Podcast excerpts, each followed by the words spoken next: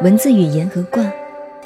上边我们说到这个“神”字，站在这个土地上，上下左右四面交通，这就是神。宇宙的神秘就这样来的，所以叫做神。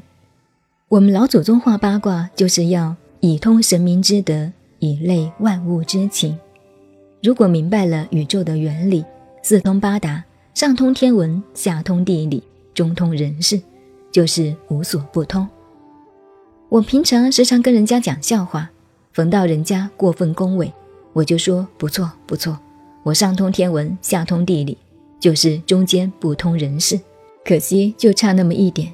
这是就我个人说的，那么真正要学易经，便要上通天文，下通地理，中通人事，又通物理，无所不知，无所不通。然后神而明之，存乎其人，就是这个意思。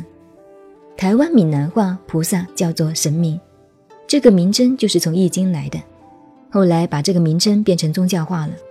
实际上，神明是科学化的言辞。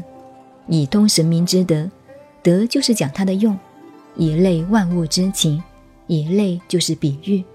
由这个八卦图案就可以了解到其他的一切。易经八卦这符号逻辑究竟代表了什么？假设有人说它代表阴阳，或者代表人体，那都是错误的。这个八卦是一个整体的符号逻辑，什么都可以代表，可以代表一个人的人体，也可以代表其他一切的事物。以人体来讲，古代易学八卦所代表的部位，头是乾卦，肚子是坤卦，眼睛是离卦，耳朵是坎卦等等。可是到了内部去用，这八个卦的代表又不同了，所以它的运用是一个整体的符号逻辑，用到哪里都可以。这就叫做以类比喻，比较一切万物的情形，亦即所谓的方以类聚。